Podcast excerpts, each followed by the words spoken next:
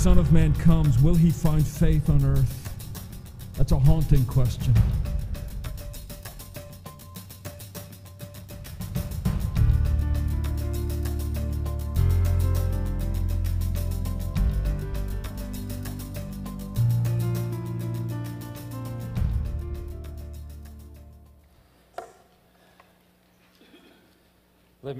Remind you that tonight the choir will be uh, filling the area behind me along with the orchestra.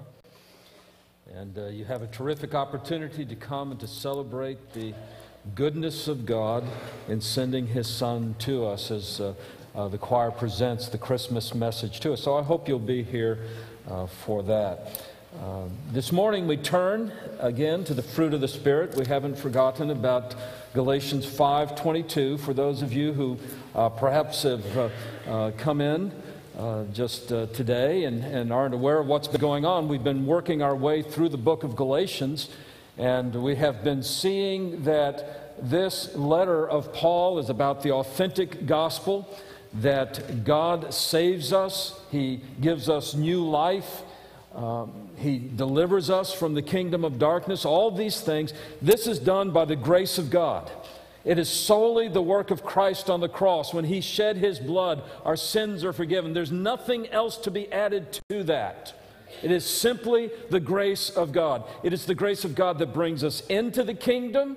It is the grace of God that works us through and works us and brings us to the end. It is grace start to finish and grace everywhere in between. So, this is the authentic gospel. We've been looking at that.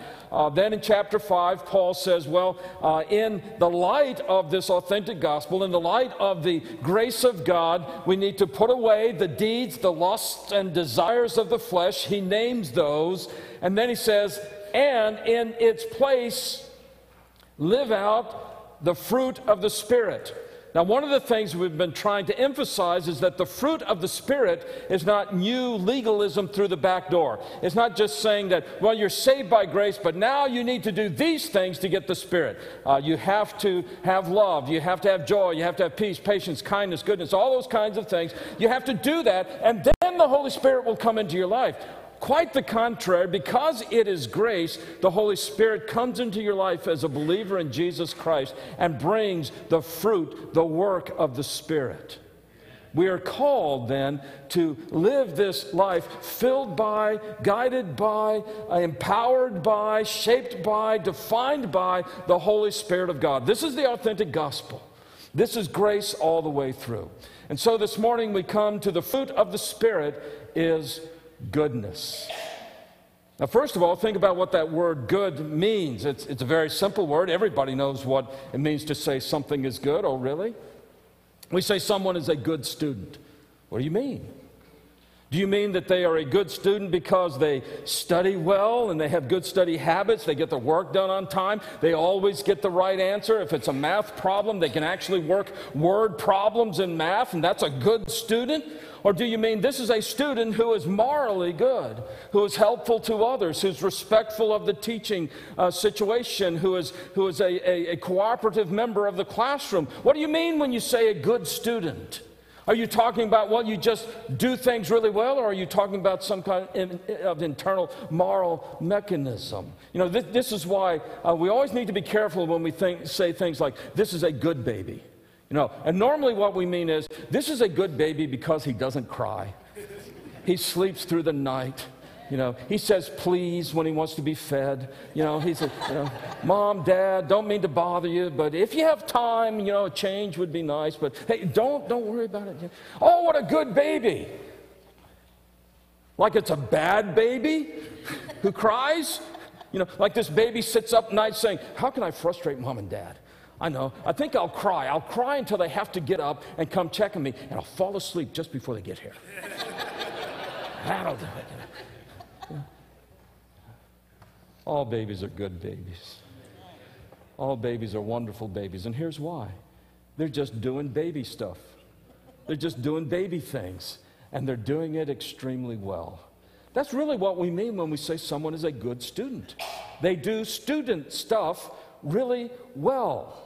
They are appropriate in their studenthood. Uh, you know, whatever it means to be a student, they are well defined by that. That's really what we mean when we say someone is good. They are living out in a way appropriate to their design and appropriate to their purpose.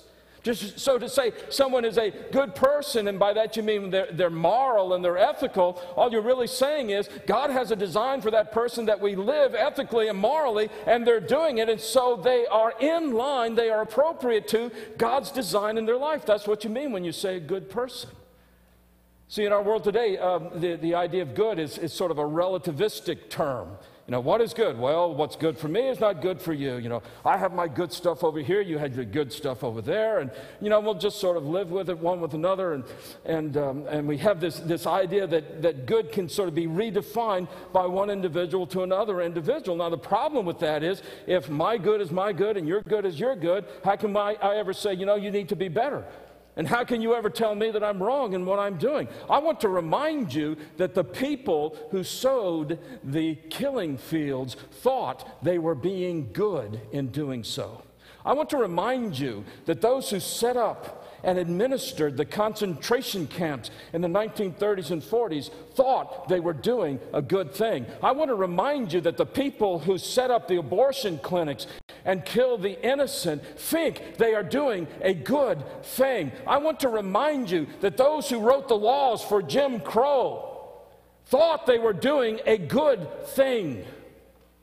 And if you went to them and said, No, what you're doing is bad, they say, How can you tell me that's bad? I'm doing a good thing. And so in a relative society, you don't know what's good, you don't know what's bad. Now, here's what happens for that. Once you decide that good and bad is just sort of relative, then the person with the power controls it. And they start passing laws and they start forcing you to think a certain way. Once you have relative truth and relative goodness, the people in power can't let you have your opinion and they can't prove that you're wrong because, after all, it's all relative. And so they have to start laws that control your thought process. And it leads to an intellectual fascism called political correctness. And so, in this, in this regard, that, that, that open mindedness, it seems so wise to, and open minded and accepting to say, well, you have your idea of good and I have my idea, and this is all really great actually leads to bondage and leads to the destruction of society. See, good is doing and being what you were designed to do and be. And the fact is that God is the one who has designed us, and God is the one who determines what we are to be. That's why a nation needs to be under God. A nation needs to be under God who judges us who judges our laws, who judges our society, who judges our self satisfied uh, sort of uh, self righteousness and complacency with our own goodness. We need to be a nation under laws because God is absolute and His goodness is absolute. And that's why we know that God is good, and all the time, God is good. There's never a moment when God's goodness deserts Him. There's never a situation or an instance in which God forgets to be good or fails to be good or doesn't know what it means to be God, good. God is goodness itself.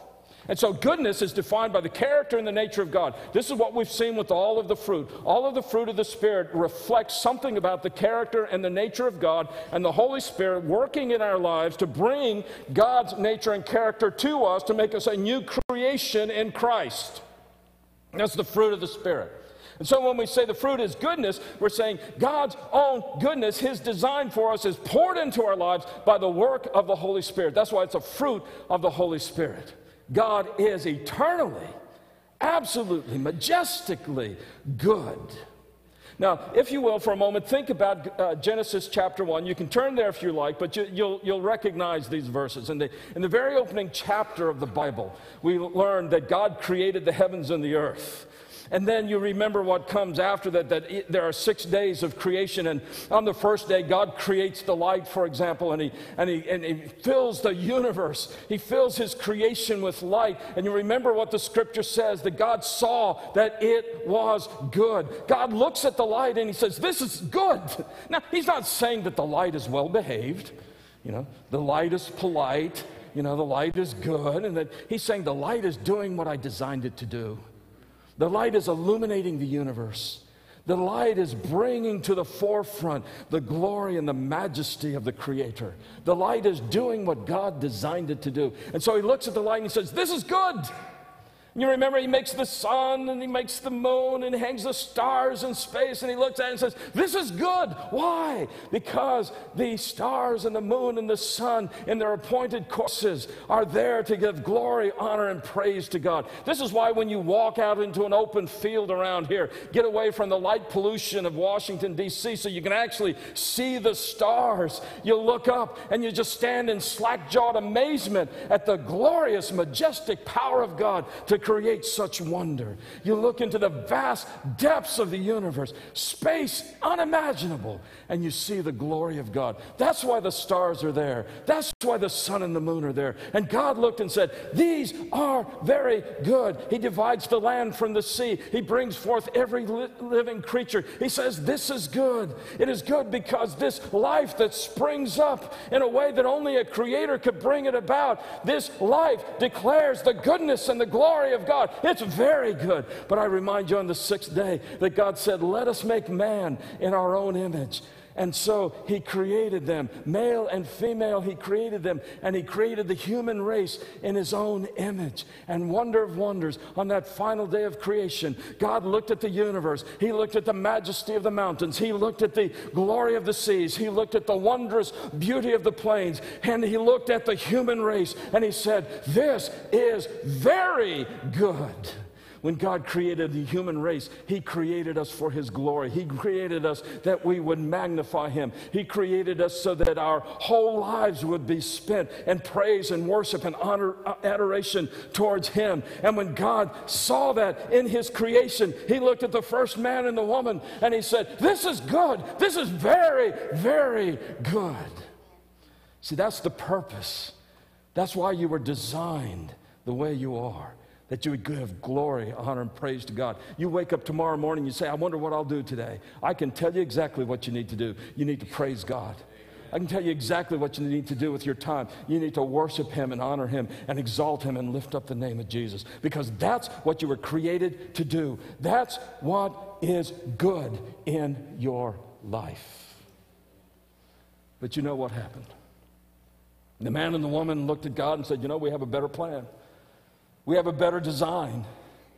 And so they departed from the goodness of God. They departed from the design, the created purpose that God had set forth. They departed from that. And they said, We have a better plan. And by leaving the goodness of God, evil came into the world. Because they would not have God's will for their lives, evil came in to God's creation. And as a result, the human race has been distorted and dysfunctional ever since. As a result of that, we live lives that don't bring honor and glory to God, but just give testimony to the confusion of our thinking and to our absolute inability to fulfill our purpose. And, and instead of this human race being a glorious wonder, this human race is a puzzlement and a question. This human race has fallen because of our sin against God. And we have lost goodness because we have lost the goodness of God. This, by the way, helps us understand the problem of evil in the world. Uh, we can't talk about all of it. There's a lot of philosophical uh, sorts of things that people talk about. But have you ever heard someone say something like, How can there be a good God if there's suffering in the world? How can babies suffer and die, the innocent? If there's a good and gracious God in the world? How can people be murdered if there's a good and gracious God in the world? How can believers be beheaded and crucified even today if there's a good and gracious God in the world? Why am I suffering the way I am if there's a good and gracious God in the world? The answer is because of our sin, we have departed from this good and gracious God. And not only is the human race fallen, but the entire creation now is groaning, groaning under the weight of our rebellion, waiting for the revelation of those who've been adopted as sons of God. The entire creation now groaning, affected by our sin, so that the glory of God is, is muted as the stars would proclaim. And now we look into the heavens and we're indifferent. Imagine that. We look at the majesty of the mountains and we say, ho hum. In the Greek, that's two words, ho hummus. And, you know, but how is it that we do this? Because of our sin, we look at God's creation and we don't see the glory of God, and we worship the creature rather than the creator, we have fallen so low and so far down. How can there be evil in the world? By the way, the person who asked that just asked him, Well, if there is no God, how can you account for goodness in the world? You see, if you, if you say this is evil, you know, the concentration camps were evil. Therefore, there must not be a God. Well, if there's no God, who cares? You know, one of the greatest arguments for the existence of God is that most people care. You know, there's that tiny microscopic vestige left that has a sense that that's wrong. But you can't just say, well, that's wrong because I think it's wrong, because the other guy doesn't think it's wrong. Somewhere there has to be an absolute standard of goodness, of right and wrong. And where can that reside except in the very character and nature of God? So, you know, the person who says, I don't believe in God because there's evil in the world, you just ask them, well, why do you care? If there's no God, why do you care? If there's no God, it's just, you know, kind of interesting, but really, get over it. No, I, am getting philosophical on you now. So, this helps us understand the, the, uh, uh, that the problem of evil in the world. It's because of our rejection of the goodness of God. But let me tell you how good God is. When God looked down on the human race and he saw us in our sin, and understand what it is for God to look upon a sinner Understand what it is for God, who is gracious and, and loving and beautiful and kind, to look down upon a human race that has distorted itself and is dysfunctional and is cruel to one another and is disdainful one another and takes what is noble and trashes it and takes what is trash and dirty and lifts it up as though it was art. what it would take for a holy, righteous God to look upon us in our sin. And yet, the goodness of God is this He not only knew our, us in our condition, in our sinful estate, but while we were yet sinners, He sent Christ to die for us. Oh, the goodness of God that we see in the cross of Jesus Christ as He hung there with my sins crushing the life out of Him and yet loving me to death. Oh, the kindness and the goodness of God who sent Jesus Christ that the sins of the world would be uh, atoned for and that we might have forgiveness by faith in him. Oh, the goodness of God. Oh, don't ever doubt the goodness of God. Never doubt the goodness of God. Well, then, uh, I want first to now look at, at, Psalm 34. We can only look at verses 8 and 9 because uh, uh, David talks about how we can experience goodness and the goodness of God. Uh, I, I, wish we had time to look at all the verses. The, the, the front matter to, eight, to verse 8 is really instructive, and the after part of it, I mean, it just sets it in context. But I think you'll, you'll get the gist of it. In Psalm 34, verse 8, David says, Oh, taste and see that the Lord is good. Just taste and see that the Lord is good. You ever say to yourself, I don't see, see how I can trust God? I don't, I don't see how I could I can believe that. I don't, I don't see how I can give my life. Well, of course you can't, but the Holy Spirit of God gives you the power. The Holy Spirit of God gives you the understanding. The Holy Spirit of God gives you the courage of faith. And you're saying, Well, I don't know if I can live that life uh, for God that I'm supposed to live in Christ. I don't, I don't know if I can live the life of faith. Just take a taste. I'm telling you, you take a taste of the goodness of God. It's better than potato chips. It's better than cashew nuts. By the way, buy planters if you're getting me some. The off brands don't cut it. But you taste the goodness of God and you want more. And you taste the goodness of God and you want more. Taste the goodness of God and see how good He is towards us. You just step out in faith and accept the promises of God in Christ Jesus. The promise that says, if you're weary, if you're heavy laden, if you're tired, if you're exhausted, come to me, I'll give you rest. Take the, the promise of Christ who said that when you're downfallen and when, and when you're crushed and when you're bruised and when you're wounded, He says, Neither do I condemn you. Rise, go, sin no more. The, the promise of Christ, who when we come to Him say, Lord, if you're willing, you can heal me, we hear Him him say, I am willing, be healed. Oh, come to Christ and taste and see that the Lord is good. Very quickly, then David goes on and says, Blessed is the man who takes refuge in him. Now, David knew something about refuge. He was accustomed to having an army chasing him out of his capital city. I mean, he was used to Saul chasing him, he was used to uh, the Philistines chasing him, he was accustomed to even his own son Absalom chasing him. So he knew a lot about having to be on the run and looking for a place of safety. And so David quite often had to find a refuge, a place of safety. And he says here, You are blessed when you take your refuge in the goodness of God, when you take your refuge in who He is, and, and, and, and you are just wrapped in the safety of His arms. And when the assaults of the world are threatening to tear you down and to destroy you and to break into small pieces, how blessed you are to find safety in the hands of God. When you're coming into a life difficult situation and all you have are doubts and questions and confusions, and, and the threat there is you're just going to wind up with your head spinning, going nowhere.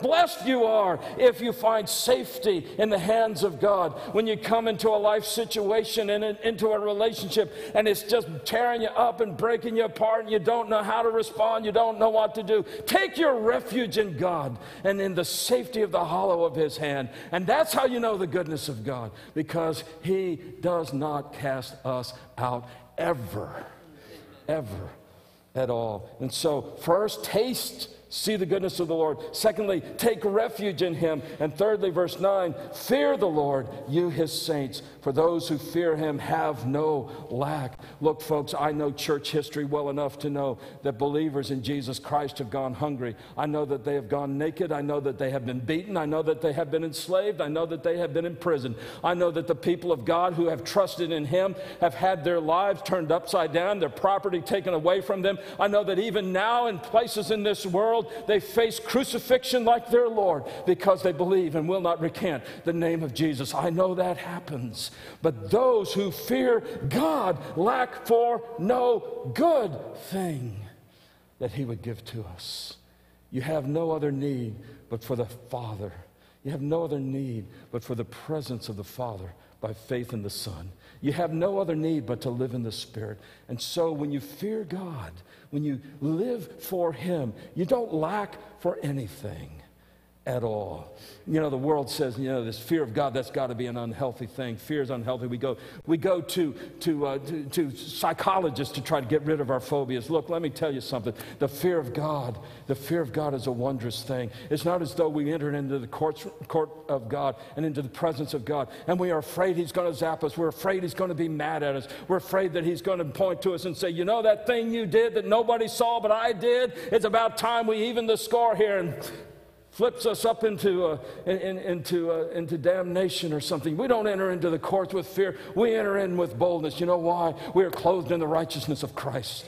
Our sins don't enter into the courtroom because because of the blood of Jesus, our sins are taken from us as far as the east is from the west. And in Christ we stand pure for the first time and for all eternity.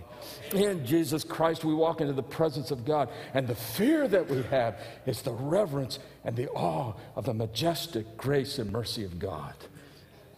Oh, fear the Lord.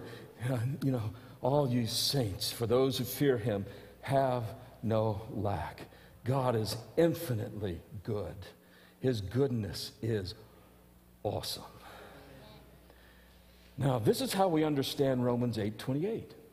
See, goodness has to do with fulfilling the, the purpose and the design uh, that God has for your life. That's what it means to, to have goodness in your life. We've, we've uh, abandoned that through our sin. God restores it to us through the shed blood of Christ as we come by faith to the cross. So that's restored to us. Now, in that light, in that, in that flow, Romans 8 28, you're familiar with it. I'll just read it for you. We know that those who love God, that for those who love God, all things work together for good, for those who are called according to his purpose. That those who love him, those who have a passion for him, those who can't get enough of him, God works for their good. We don't see it every day. We don't see it with our limited vision all the time. You know, there, there are moments when we question and we ask God, you know, where's the goodness here? How is this working out? I don't know why this is happening. But, folks, we have read the last chapter of the book. We have read the last revelation of Jesus Christ. We know that God's purpose is to bring us to that day when every knee bows and every tongue confesses that Jesus Christ is Lord to the glory of the Father. And we'll just band together and we'll start singing, every one of us on key. Amazing miracles of God. But we'll start singing. The kingdom of this world has become the kingdom of our Lord and of his Christ, and he shall reign forever and ever. Who's got the next line? Hallelujah! Hallelujah! Hallelujah. Folks, read the Revelation. Hallelujah, there's four of them. Three's not enough. We know that's coming. And we know that those who love God, that He is causing all things to work together for this goodness when we are called according to his purpose. Now, Paul draws that out a little bit. Let me, let me give you verses 29 and 30 of Romans 8. It says that God causes all things to work together for good to those who love him. For those whom he foreknew, he also predestined, and we'll leave that for our uh, theological class. But um, actually, this is a glorious term. You know what that word predestined means? I'm, I'm not going to go to the ins and outs of the philosophy of free will. Here's what that word predestined means God did it and nobody can stop him. God chose to do it and you can't frustrate him. God's plan is perfect and nobody can bend it.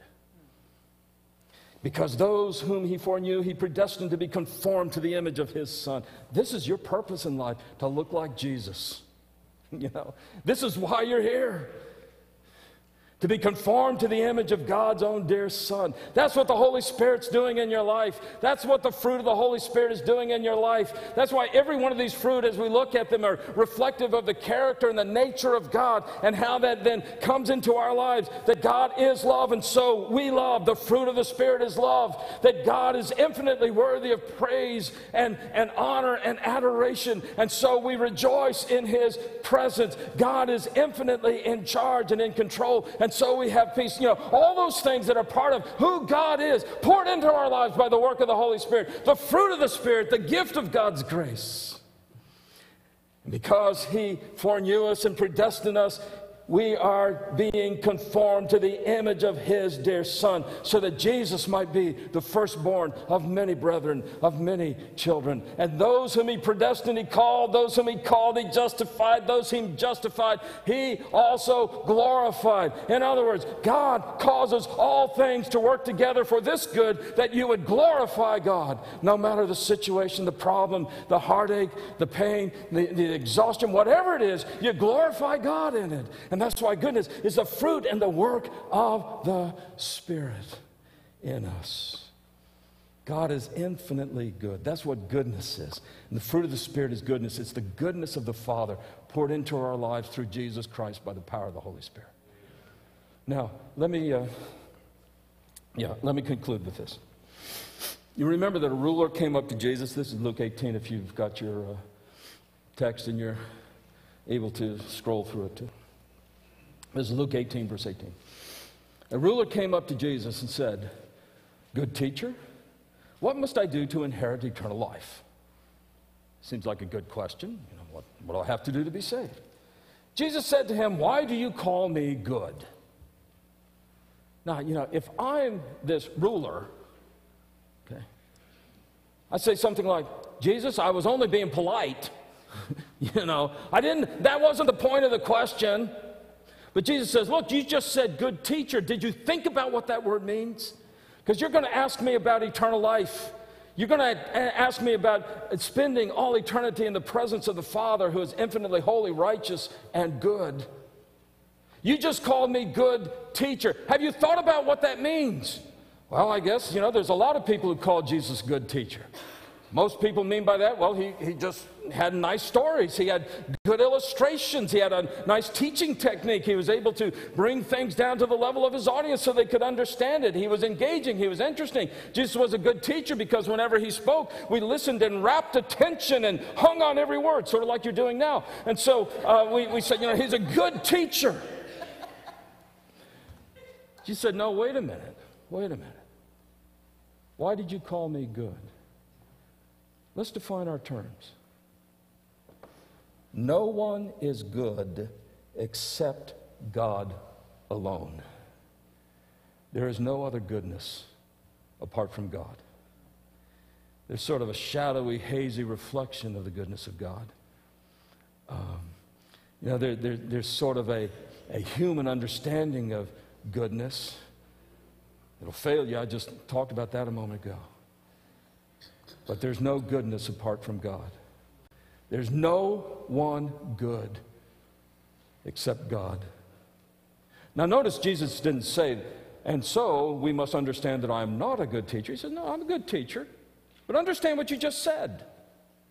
You said that as I'm speaking to you, the very goodness of God incarnate, come in the flesh, is teaching you this. And then he goes on to explain it to him. Now, understand, there's no goodness apart from God. And that's why it is amazing grace. It is amazing grace that the Holy Spirit pours that goodness into our lives. And as the goodness of God comes into our lives, it's not as though, wow, I am such a good person now, I am doing good things. It is rather, God is so good and kind and gracious in me, and He calls me to this, and I will do this, and I will obey, and I will share, and I will love, and I will exhibit the goodness of God in my life so that others would see Jesus in me, exalted and lifted up. And oh, how wonderful that it's the Holy Spirit that does that. The fruit of the Holy Spirit is goodness in the life of the believer. And beloved, if you will but give your heart to Christ, if you will but give your life to Christ, if you will but put your life into, in, into step of faith, faith, faith in Jesus Christ, then the Holy Spirit comes in and the goodness of God is planted in you. And then you are fulfilling the reason God created you in the first place. You're fulfilling fulfilling that purpose and that design that you would give God the praise, the honor, and the glory in all, in all things. And then, when the Holy Spirit bringing that goodness to you so that you would glorify the Father, then God, your Creator, looks at you and He sees you doing what He designed you to do. And He looks at your life and He sees His Son and He says, This is very, very good. Let's pray together.